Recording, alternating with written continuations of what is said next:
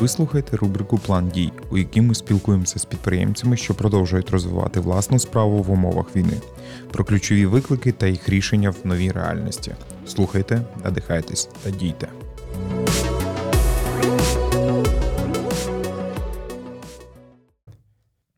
В студії «Раз-раз» Андрій Феденишин. І традиційно хочеться насамперед сказати дякую нашим захисникам та захисницям, завдяки яким ми можемо і далі працювати та розвивати наш бізнес. А також, щоб наблизити нашу перемогу, перейдіть зараз за посиланням в описі подкасту і задонейтіть хоча б десять гривень Фонду компетентної допомоги армії «Повернись живим». І це вже будуть десятки тисяч, що допоможуть силам оборони. Також дякую усім тим, хто підписався на наш Patreon, та нагадую, що повні випуски та ексклюзивний контент ви можете прослухати лише там. Переходьте за лінком в описі цього епізоду та отримуйте доступ до таємного контенту, і таким чином ви підтримуєте вихід цього подкасту. Привіт! Сьогодні зі мною в студії разом Тарас Карпів. Він є співвласником кав'ярень «Карпи Кофі», «Товариство» і, як виявилося в нашій в процесі нашої розмови сьогодні, це ще й кафе «Вітальні» на Богомольці, все це у Львові. Привіт, Тарас. Привіт, Андрій. Ми всіх запитуємо насамперед, чи був в тебе план дій на двадцять четверте число? На двадцять четверте число я просто спав в ліжку, чув, напевно, вже відбій сирени, вирішив просто подивитись в телефоні, що це там ціле, ну, що там зранку гуде, дивлюсь атаки на Львів, я щось, ну, я, я просто не розумів, що відбувається, mm-hmm. а, і просто залип в телеграмі, в якихось новинах, і мене просто зупинилось життя, це був якраз активна фаза в нас по одному з проєктів, там все по термінах, по Ну, було багато таких різних задач, які ми там не встигали, щось не виходило, і в один момент якийсь а все зупинилося, і просто я такий, блін, типа, що, що відбувається? Ну, мене просто всі мої проблеми зникли, а з'явилась така одна, одна велика глобальна. Та, але я розумію, що я тут, ну, в принципі, нічого не можу зробити.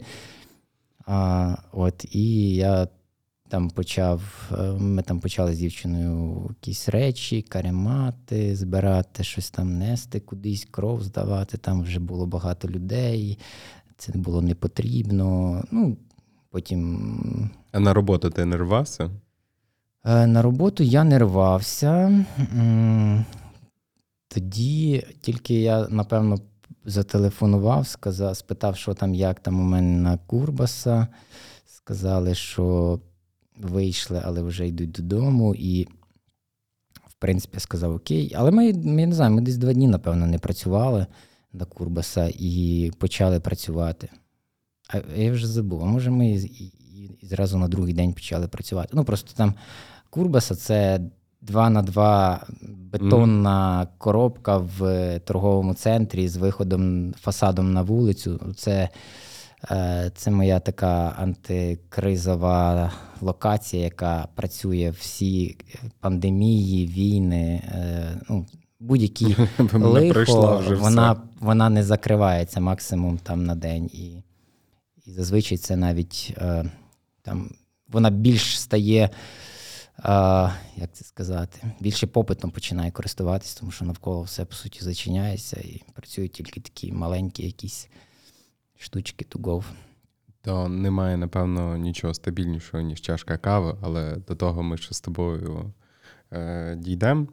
Мені завжди цікаво почути шлях людини від там першої роботи і до власника чогось свого, якогось маленького проєкту, навіть якщо це говорити про два на два, який ти говориш вічний. Де тебе трохи потріпало? В якийсь момент, я там в дві тисячі чотирнадцятому році, у мене було, по суті, три джерела доходу, і, і якось так сталося, що в один момент ці всі три джерела обірвались. І ще розійшовся з дівчиною, і, і був просто такий моральний стан ніякий. Ось, і тоді почалась... І тут ти познайомився з кавою. Так, і тоді почалась кава. Тоді почалась кава, я... Кави, насправді, я ніколи не пив, хіба десь на днях народженнях в друзів, в дитинстві, і то я так і пив, там, може, чашку в рік, бо я боявся кави. Мені здавалось, що вона дуже енергійно, типу, збуджує, mm. і в мене серце вискочить. А потім десь рік чотирнадцятий я там не мав уже жодної роботи, у мене були заощадження, вони так танули потрошки. І в мене є брат Василь, він, його, йому одна знайома з-за кордону, яка мала приміщення у Львові, запропонувала своє приміщення, щоб це приміщення якось використати під бізнес. І ми там думали, як його використати, там були різні варіанти. Там про каву взагалі не було згадок, просто це приміщення на першому поверсі, і там не було фасадного входу. І щоб зробити документи на фасадний е, вхід, це, це дуже непросто. Я не знаю, як в інших містах, але у Львові це дуже непросто. Це треба робити там з юристами, це не дешево. Ну так, типу, по-львівськи. І я спочатку сам це пробував зробити. Рік часу я нікуди не зрушився з місця. Тоді вже знайшов юристів. Юристи сказали, що це займе там півроку. І якось там брат каже, а не хочеш, типу, поки це все робиться, зробити, типу, з вікна каву? І я тоді сконтактував з цими юристами і ще таке їм питання задав, а наскільки складно зробити, там, стати підприємцем, чи треба якісь дозвола, щоб через вікно продавати каву. Якраз тоді була ця хвиля вершків, цих снікерс-латте і цього всього. І мені здавалось, боже, це там черги, люди стоять, площі Галицькі, треба заскакувати туди. А, і Юрій сказав, що це дуже просто. Два дні ми відкрили там ФОПа, і, і я ще місяць робив ремонт, там щось сам малював ем, в приміщенні, загордився собі шторкою, бо там квартира ця мала десь п'ятдесят метрів, а ми там чотири квадрати загородили шторкою, я їх побілив, купив машинку за сімсот десь приблизно доларів, таку кнопочну, цю офісну. Ну, це така була одна з найкращих, що я знайшов. Мені здавалося, що це дуже круто буде. І, і в дві тисячі шістнадцятому, першого січня, на Новий рік, в дві тисячі шістнадцятому році, вже перша кава була готова, і тоді я перший раз спробував власноруч приготовлене латте, капучино, абсолютно не розуміючи, що таке там сорти кави, якісь там арабіки, робусти. Поняття не мав, просто побачив, хто яку пачку там має на полиці в іншій ем, такій крапці to go, купив таку саму каву і почав її засипати в в кавомашину. А вікно ми просто склопакет зняли, і нам столяр з дерева зробив таку розсувну раму, ми запхали замість склопакету е, дерев'яну розсувну раму. І воно так, типу, чик-чик, відкрив собі зиму. Це зима була, я думав, зима, напевно, найкращий сезон, щоб починати... Е, продавати гарячі напої. Так, так, а, а тугов це абсолютно не про зиму. Ну, зимою тугов просідає, бо всі хочуть десь в теплі бути, а не... Просто активність людей падає зимою, вони так не переміщаються. Якщо чесно, мені, скажімо так, страшенно фантастично то чути, знаючи зараз тепер каву в твоїх закладах і пробуючи її там, я не знав, що настільки висока еволюція була досягнута крок за кроком, і якраз було б добре цю всю історію розкрити. Дивись, ти зараз говориш, що оце от, ну, я, я розумію, що в тебе якийсь певний фетиш на оці маленькі приміщення, знаєш, два на два, чотири на чотири, які, напевно, мають вічно працювати. Є оця перша... Ну, я не знаю, чи це можна навіть назвати кав'ярною. Це, напевно, там to-go віконечко, скажімо так. Ну, це крапка to-go. Так. Е, ти сказав, що її там бюджет – це е, сімсот доларів, це скажімо машинка, так. Це машинка, а та, бюджет та. Загальний десь тисячу доларів вийшов. Тобто, е, з яких елементів взагалі Відкр... Ну, можна відкрити от таку найпростішу е, кав'ярню. Я, я думаю просто, що в багатьох, знаєш, є така от якась там класична мрія, що їм треба відкрити кав'ярню чи якийсь заклад, і ми мусимо з тобою, як сьогодні хірурги, препарувати цю всю історію і розказати трохи людям, щоб вони розуміли, що це, напевно, не зовсім проста історія, як тисяча доларів і апарат за сімсот. У мене просто в житті все... побудовано на системі випадковостей. Всі мої роботи, проекти, вони всі пов'язані з тим, що стався якийсь поворот, і цей поворот спровокував якусь дію. І воно так, в принципі, до сьогоднішнього дня триває. І, і немає абсолютно ніякої там структури, до, по якій я йшов, чи кудись хотів зайти, і так по цій карті дійшов. Це дуже випадково, від випадкових моментів залежить.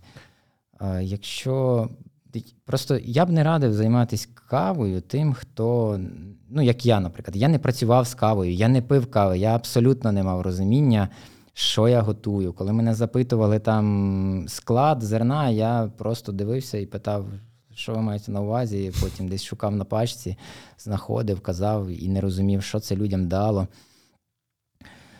Тому, щоб займатися кавою, це треба принаймні десь попрацювати з кавою. Це, це набагато спростить цей шлях, щоб прийти до якогось розуміння, як це працює, як організувати бар, що для цього потрібно і наскільки це насправді непросто. От які типові помилки люди роблять? Ну, бо ти їх точно пройшов, коли починають от такі от крапочки, скажімо так. Помилки? У мене була помилка, я, наприклад, мене запросили відкрити каву на Підзамче на рік часу. Тут помилка просто вже в самому формулюванні. Тобто на рік часу без сенсу. Підзамче, ну, дуже там депресивний регіон. А, я не знаю, як зараз, але на той момент там просто я втомився повідомляти тим, хто там приходить, що в мене немає сто грам, я не роблю хот-догів. І я навіть рік не зміг там протриматись. А помилкою було те, що я думав, вже всі знають, що є там така кава. На той момент це Карпи Кофі було, і зараз тут з району всі будуть до мене ходити. Бо тоді ще там було десь півтора року чи два роки мені. Мені чомусь здавалося, що вже всі знають. А, як мінімум, щоб, роб... щоб... що би я радив, це якщо ти відкриваєш якусь каву, то треба зрозуміти в першу чергу, чи тобі цей продукт цікавий, і ти хочеш цікавий продукт спочатку робити, а тоді шукаєш місце, де цей продукт сподобається, або облаштовуєш місце навколо свого продукту, навколо своєї локації. І другий шлях – це, напевно, більш такий, а, якби, ну, з точки зору там прибутковості, ти одразу шукаєш якісь там прохідні місця, якісь там дуже популярні туристичні вулиці, студентські вулиці. І тоді це теж, напевно, спрацює, там уже продукт е, менш важливий, там просто потік грає роль. У моєму випадку я постійно, е, я постійно живу з думкою про продукт, про те, чи там я зможу організувати людей, яким подобається цей продукт навколо своєї локації? Чи там буде цікаво? Ну, зараз я так думаю. Ну, наприклад, на Підзамчі я так помилився, там я не зміг це організувати. От. Зараз і так думаю. Тобто для мене в першу чергу це продукт, а тоді вже хто, ну, якби, звідки ці люди підуть. Де можна у Львові навчатися продукту? Можна просто піти працювати там, в правильну кав'ярню, де е, розуміють, як працювати з продуктом, навчитися. А у Львові вже досить багато кав'ярень, мережевих кав'ярень, які мають хорошу систему освіти. Є курси, які можна за кошти просто самому піти. Люди просто часто нехтують. Це настільки очевидна історія, коли ти хочеш відкрити кафе, піди в нього попрацюй. Ну, типу, зрозумій, як воно живе зі середини, але вони часто це ігнорують, але наскільки я розумію, навіть на твоєму прикладі, це, це дійсно хороша порада. Ну, тобто, якщо вам цікаво відкривати якийсь там заклад харчування, було би ок піти в нього просто попрацювати. Ну, це логічно. Ну, я так не робив. У мене все спонтанно вийшло. Тому... Я, знаєш, я, але як... я б хотів попасти в, в шістнадцять років не в Кінг-Крос, в Зару, а в якусь кав'ярню, де б мені пояснили, як це працює, і працювати з хорошим продуктом. Але я думаю, я б тоді не дійшов до того, що я б щось своє робив. Я б просто залишився. Може, я б виріс там в каві як бариста, але навряд чи б мені прийшла думка зробити свою кав'ярню. Я про таке не думав, не мріяв. До речі, це от важлива історія. Дуже багато хто, скажімо так, сперечається або дивиться під різним кутом на це питання. Міс... Важливість місця. Ну, тобто, наскільки воно грає критичну роль, тому що часто люди, напевно, або навпаки заходять в якесь там оману себе самого, що в мене саме крутий продукт, і байдуже, люди там підуть на Підзам, чи там, не знаю, поїдуть на Сихів, там, на Левандівку і так далі за моєю кавою. Чи місце все ж таки відіграє критичну роль в цій історії? Місце відіграє роль не тільки в плані локації, а в плані, тобто наскільки саме місце оздоблене, наскільки там приємно знаходитись. Бо можна зробити, ну, у мене теж такий досвід був, ми там зробили на братів Рухатинців заклад, вроді ми там заморочувались, там кожен день робили купу експериментів, як зробити ще краще, і вже не знали, куди краще, але у нас там було відносно спокійно по людях, там була дуже маленька площа робоча наша. От, і начебто прохідне місце, начебто до нас сюди ходили, але якось, ну, не знаю, по атмосфері, коли все, бар близько, люди дуже близько столики, коли це все, є певний дискомфорт просто самого перебування гостя в закладі, і, і це, це, ну, це погано спрацював цей заклад, мені здається, і... Локація важлива, але важлива ще саме е, якби, атмосфера, якби, душа цього закладу. Я думаю, що ми з тобою до цього питання повернемося, бо в тебе є прекрасний приклад е, один, і я би хотів його якраз детальніше обговорити. Е, скільки тобі прийшлось закрити закладів? Я знаю про два, а, а скільки їх насправді було? Треба порахувати. Ну, минулого року два прийшлось закрити, два довелось закрити і два, і два відкрити. Тобто, минулого Ти року... Ти виходиш в нуль. Ну, це дуже важко. Це mm-hmm. постійно в, в якихось ремонтах, в організації простору, в плануванні цього всього, в закупках якихось. Це, це дуже... стресово. А яка основна зазвичай е, причина, коли тобі потрібно закривати заклад? Можливо, не одна вона є, просто щоб люди могли собі там врахувати, грубо говорячи, на що потрібно точно звертати увагу. Про місце, про там розташування ти трохи розкрив. Які є ще фактори, які там сильно впливають на це все? Ну, я не закривав заклади, тому що я так вирішив. В основному це було вимушені е, рішення, які не залежали від мене. Тобто були обставини, які заставляли мене е, закрити заклад. Підзамчі мені сказали, там це на рік, і потім є якась перспектива, але така, ну, дуже туманна, в результаті виявилося, що її немає. І, ну, тобто я її за- закрив цей заклад. Потім був кінотеатр «Коперник», це теж така випадкова історія, вдалося туди потрапити. Почався коронавірус, кінотеатри попали під такі жорсткі умови, ми не змогли там толком працювати, закінчився контракт кінотеатру з містом, місто там не продовжило оренду і, і кінотеатру, і ми, відповідно, теж вимушено покинули цей простір.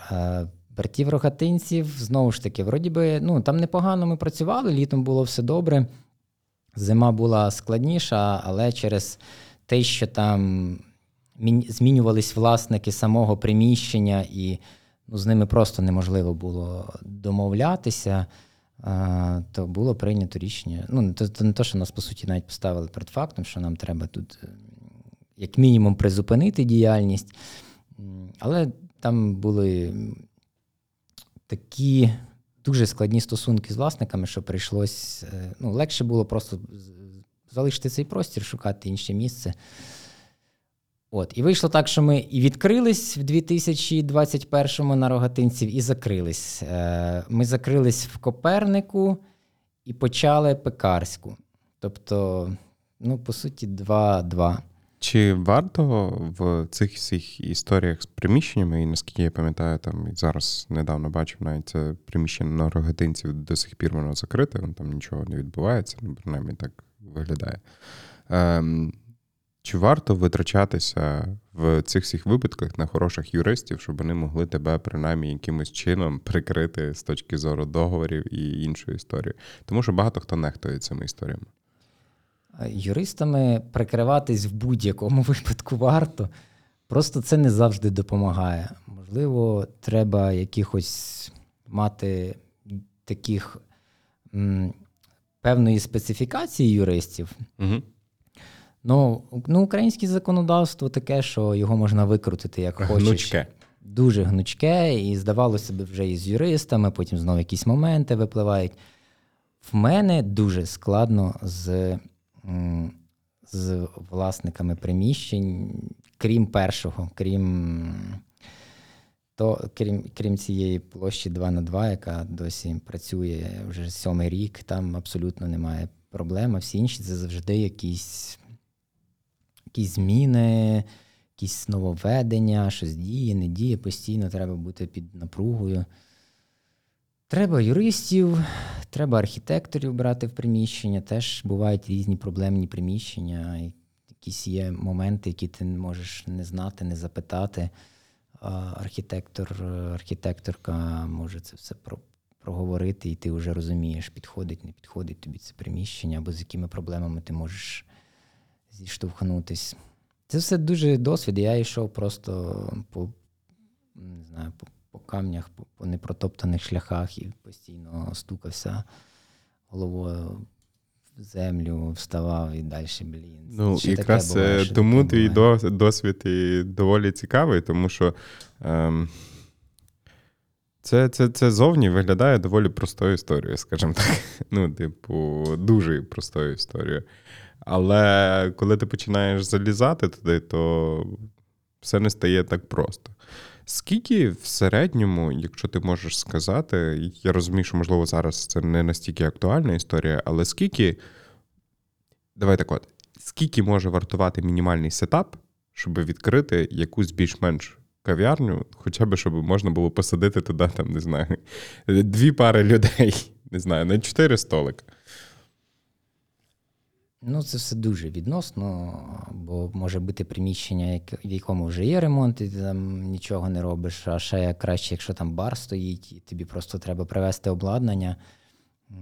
А може бути варіант, коли там просто чорнова стяжка, і тобі треба все з нуля робити. Що найкоштовніше? Давай. От, бо я приблизно знаю відповідь, але це дуже цікаво, щоб так само люди почули. Ну, я ще до попереднього питання. Тобто, якщо просто mm. на чотири посадкових місця, по-перше, це абсолютно така собі історія. Я б не радив таке робити, бо це ні туди, ні сюди, ні тугов, ні всередині посидіти. Mm-hmm. Але це можна там в тисяч десять, напевно, доларів вкластися. Можна і попробувати і в п'ять, можна і в п'ятнадцять.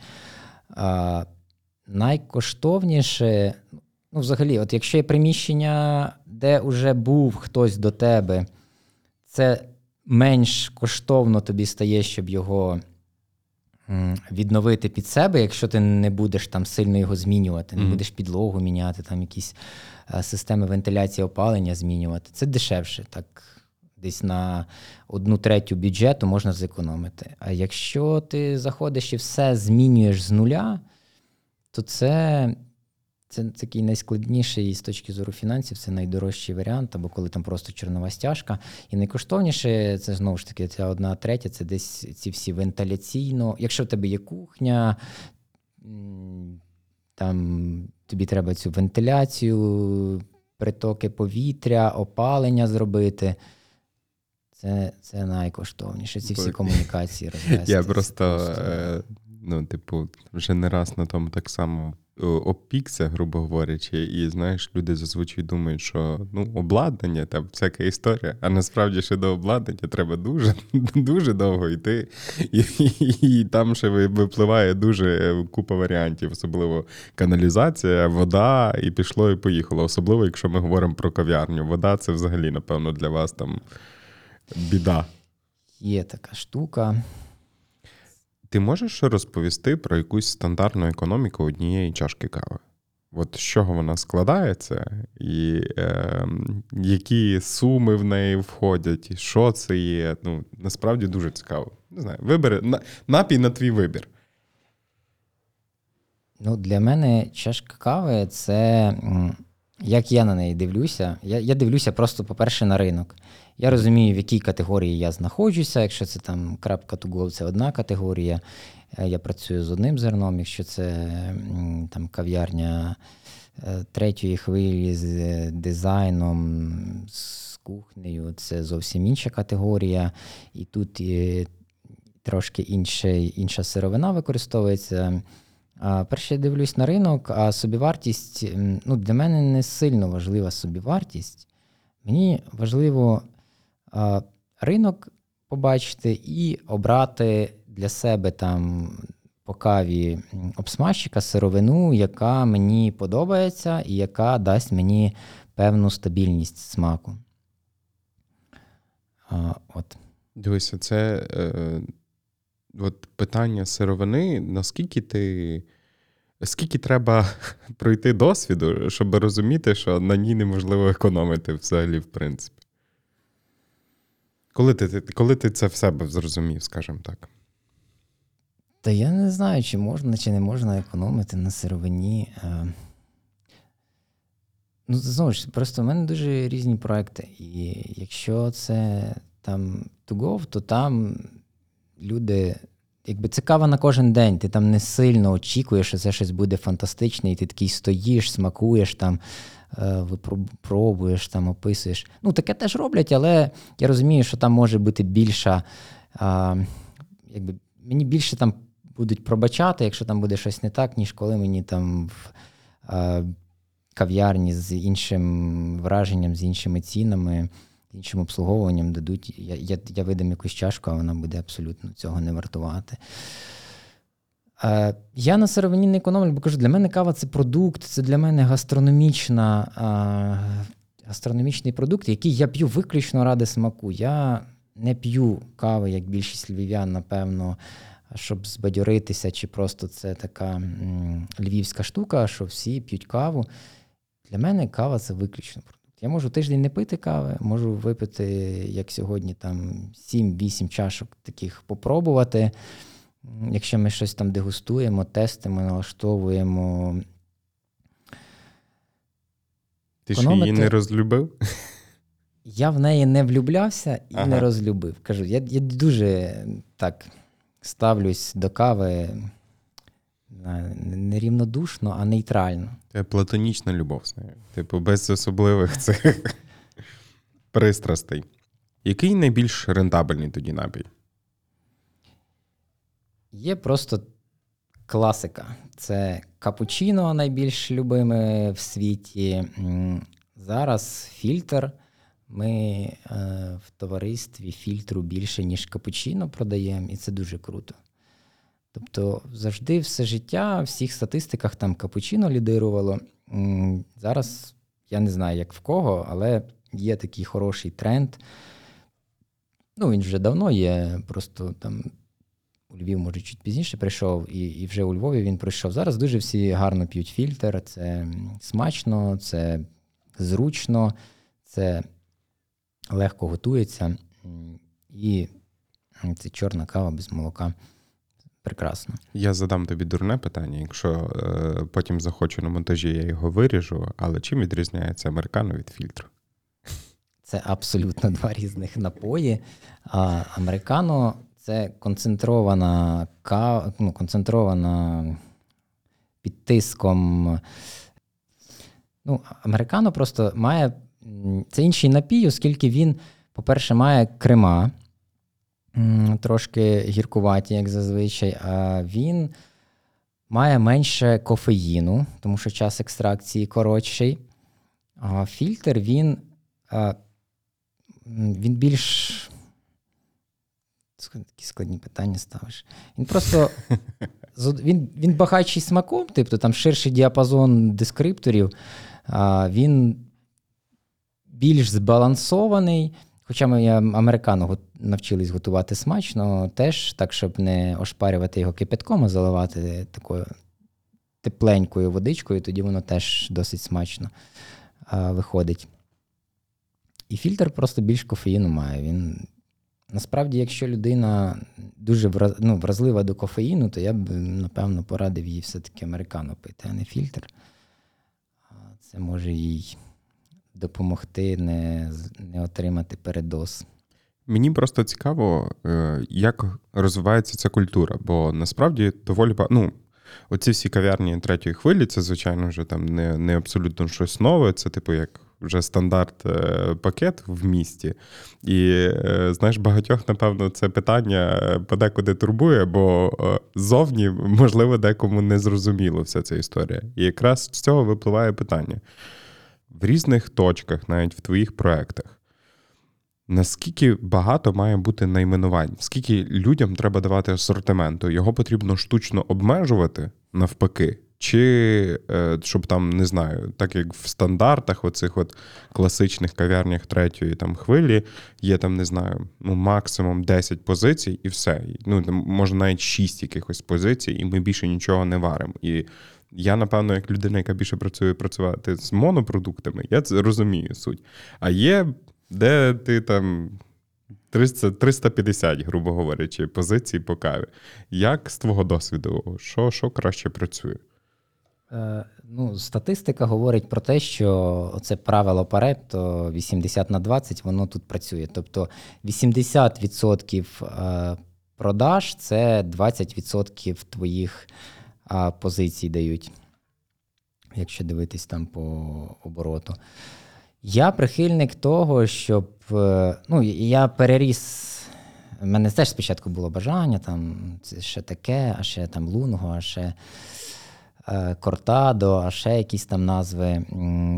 Спочатку мені здавалося, що це класно, коли в тебе більше позицій, начебто в тебе більше асортимент, а зараз я навпаки не, не хочу створювати якісь додаткові позиції, які замовляють раз в місяць, але це є десь в інших кав'ярнях, або десь вони в Європі пробували, і вони от хочуть якийсь заморочений там напій, де треба капнути дві ложки меду, три ложки сиропу, потім це перевернути в, не знаю, в блендері, потім підігріти до п'ятдесят градусів і ще охолодити до, ще до якоїсь температури. Тобто я, я ці всі складні продукти, я їх стараюсь або не впроваджувати, або впроваджувати, але так дуже-дуже обережно.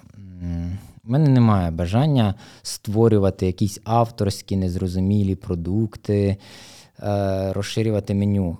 вісімдесят відсотків всіх там кавових, та взагалі просто в, в кав'ярні вісімдесят відсотків все рівно це, по суті, там три-п'ять напоїв.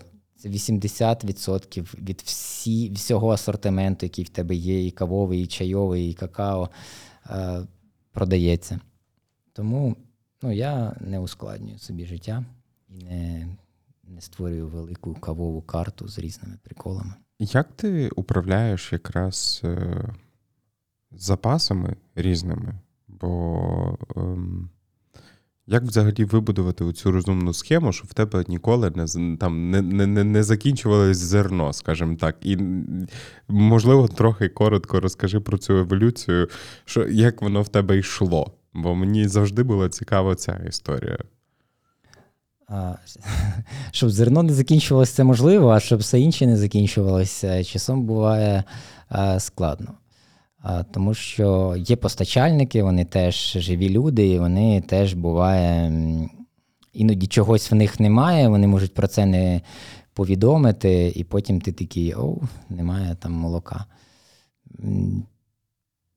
З кавою все простіше.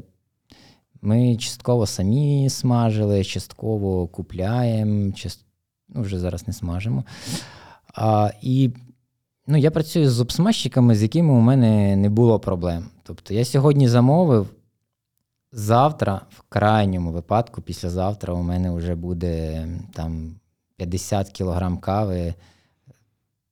Ну, не було такого, щоб не приїхало. Я не знаю, з кавою нема проблем.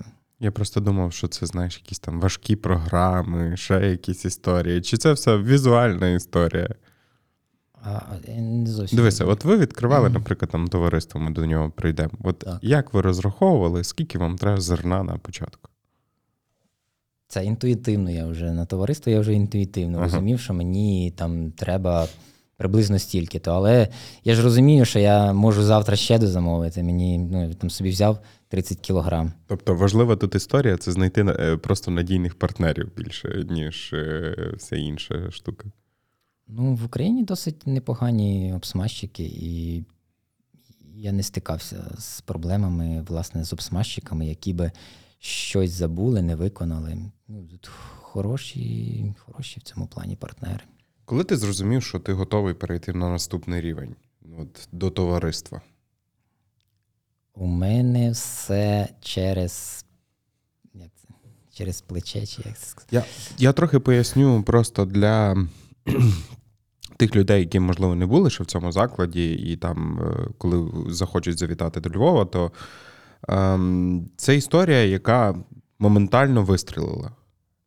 Ну, в товариство, якщо чесно, подекуди важко зайти і випити кави просто, бо там весь час якісь черги людей. Я вчора призначив там зустріч людині, людина мені дзвонить і каже, ти знаєш, це якийсь дуже популярний заклад. Ну, типу, тут немає жодного столика, а ми говоримо про будні, ну, там, грубо говорячи, якийсь обід. Ті резервації. Так. Тут, от, Це, це, це трошки інший рівень, і я розумію, що ви якось до того, там, грубо говорячи, знаєш, потихеньку, кроками до кроками, як ти кажеш, по каміннях дійшли. От коли до тебе приходить оце розуміння, що от мені би хотілося щось, щось більше, щось цікавіше?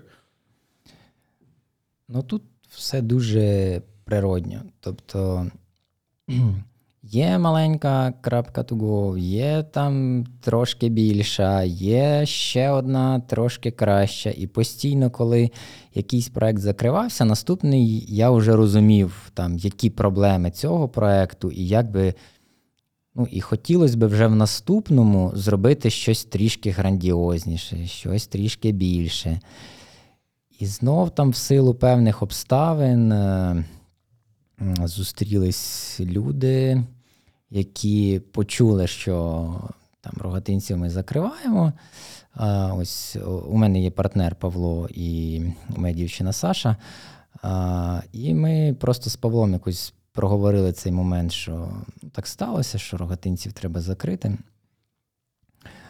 І йому було цікаво долучитися.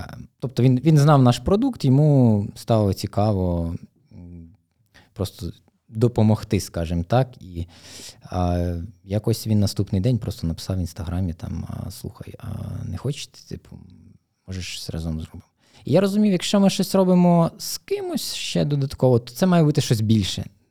Немає сенсу, а, ну, мені здавалося на той момент, немає сенсу робити щось таке саме, бо я це сам вже робив, я можу це сам зробити. А якщо я роблю щось більше, це більші ризики, це більша історія, я... Ну, не маю зараз можливості, я ще не віджив від попередніх потрясінь, тут вже щось нове треба робити. А, і ми так через е, таку от випадкову розмову, потім пропозицію дійшли до того, що е, я випадково йшов по Пекарській е, і там знайшов це приміщення, випадково там був е, людина від власника, я взяв контакти, дзвонився з. Ми там десь місяць ходили, думали, гадали. Розуміла, що це дуже великий, ну, для мене на той момент дуже великий проект буде, якщо ми його будемо брати, там дев'яносто квадратних метрів. А, от, але була вже якась м, картинка, тобто, що ми можемо в цьому місці зробити. То там у нас були чіткі а, думки, що це там з кавою буде пов'язано, з хорошим продуктом, з хорошим місцем. А Павло туди ем, хотів, щоб там була вегетаріанська кухня, щоб були представлені вегетаріанські позиції. Саша хотіла, щоб там було мистецтво, е, і вона там з точки зору дизайну хотіла себе реалізовувати. І ми склались просто в такий пазл, кожен робив своє, те, що йому цікаво, і реалізовував якби свою мрію. Важливо також стосовно товариства те, що ну, ну мене вже там як... М- Як людини з кави, я вже в цій тусовці десь теж не знаю наскільки, але відомий. Тобто люди вже мене з кави знають, я людей з кави знаю, ми пересікаємося, ми ходимо на якісь зустрічі, капінги і так далі. Була вже якась база клієнтів, яка ходила в різні заклади, які теж уже особисто знали мене, бо я дуже багато часу стояв за баром. Ну, в своїх попередніх я прям... Не знаю, там дуже багато працював, і з половиною відвідувачів я там був вже знайомий.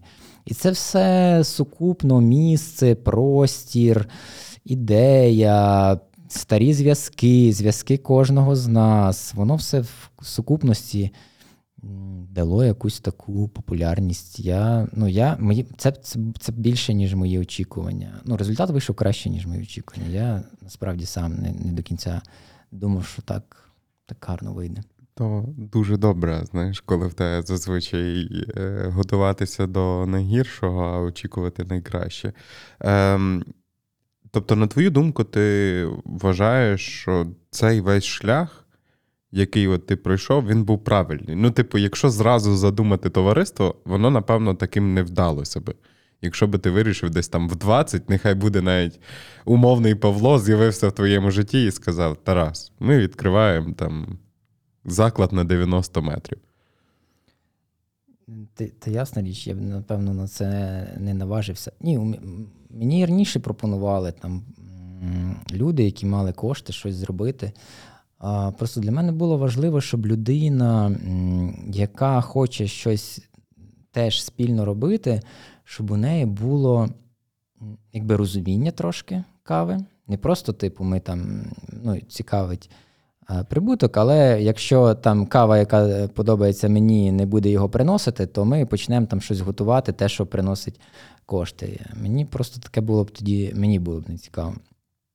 І там попередні рази я просто казав, що та ні, ну, типу, не, не цікаво. Ну, мені теж важливо було, щоб людина там не сильно в цю каву якби і втручалась, бо я, в принципі, розумію, як ці процеси працюють.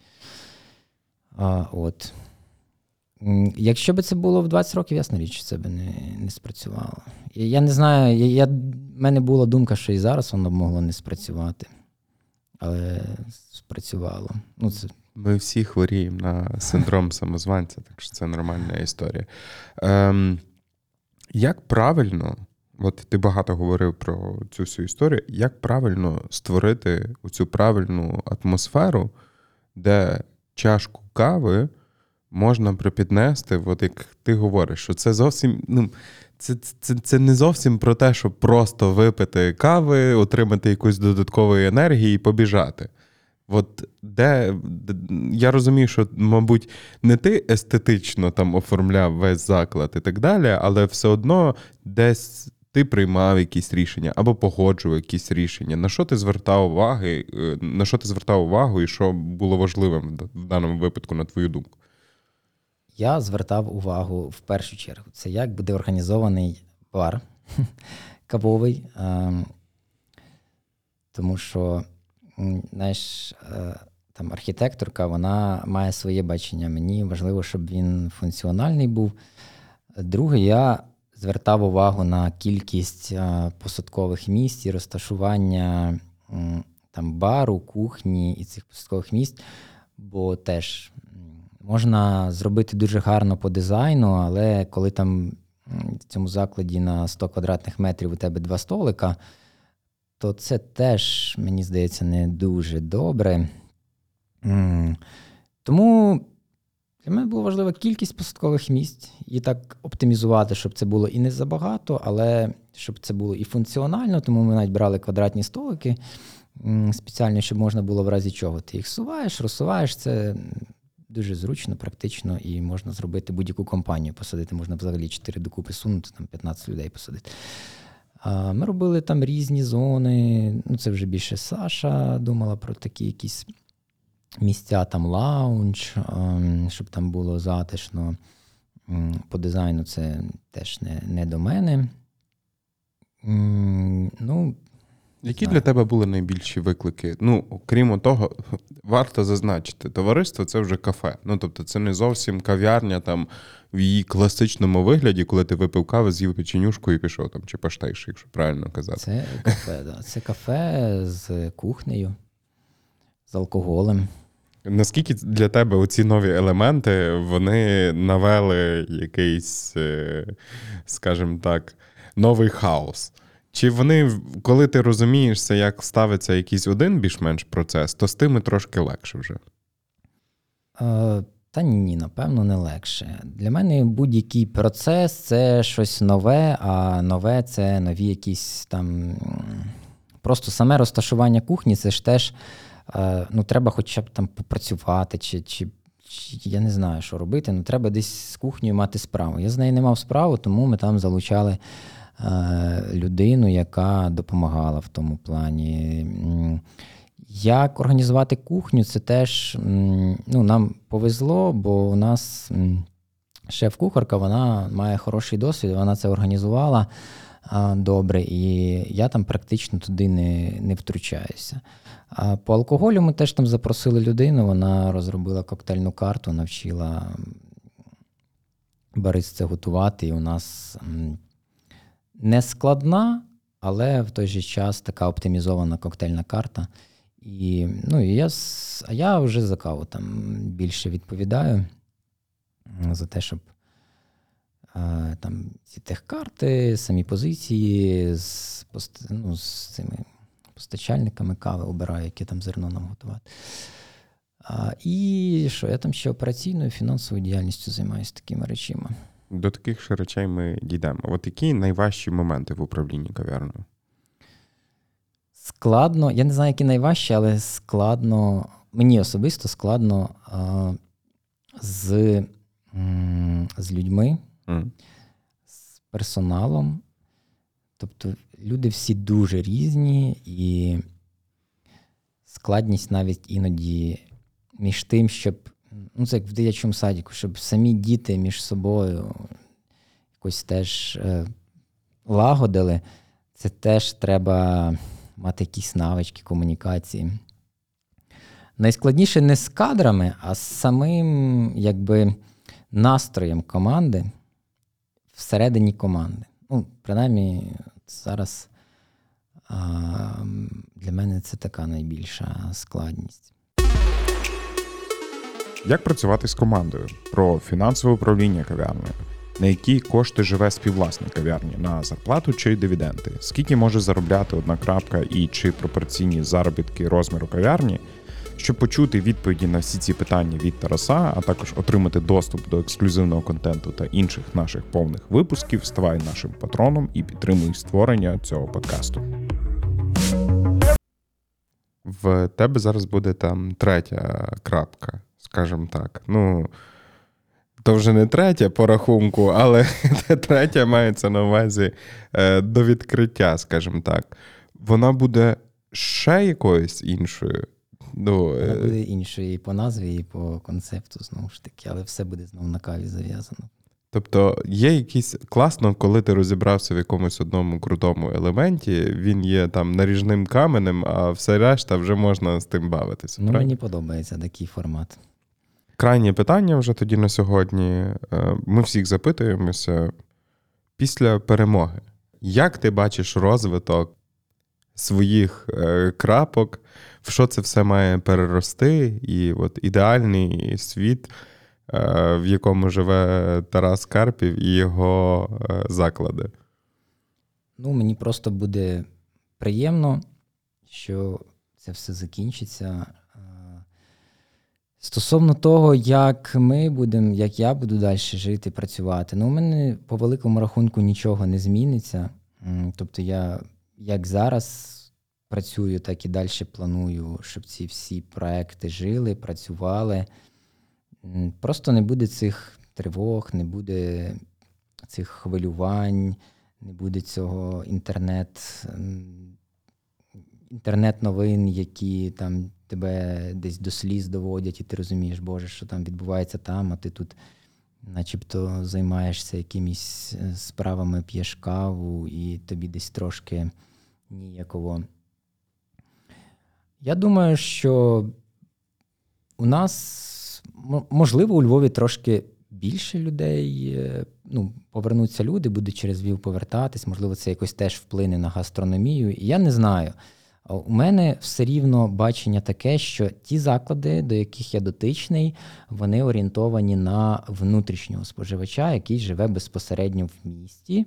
І мені подобається, коли люди йдуть на місце, на заклад, а не просто там проходив поруч і вирішив, вирішив зайти. Або тут велика прохідність, і тому ну, до мене ходять люди. Пекарську неможливо назвати дуже такою туристичною вулицею, скажімо так.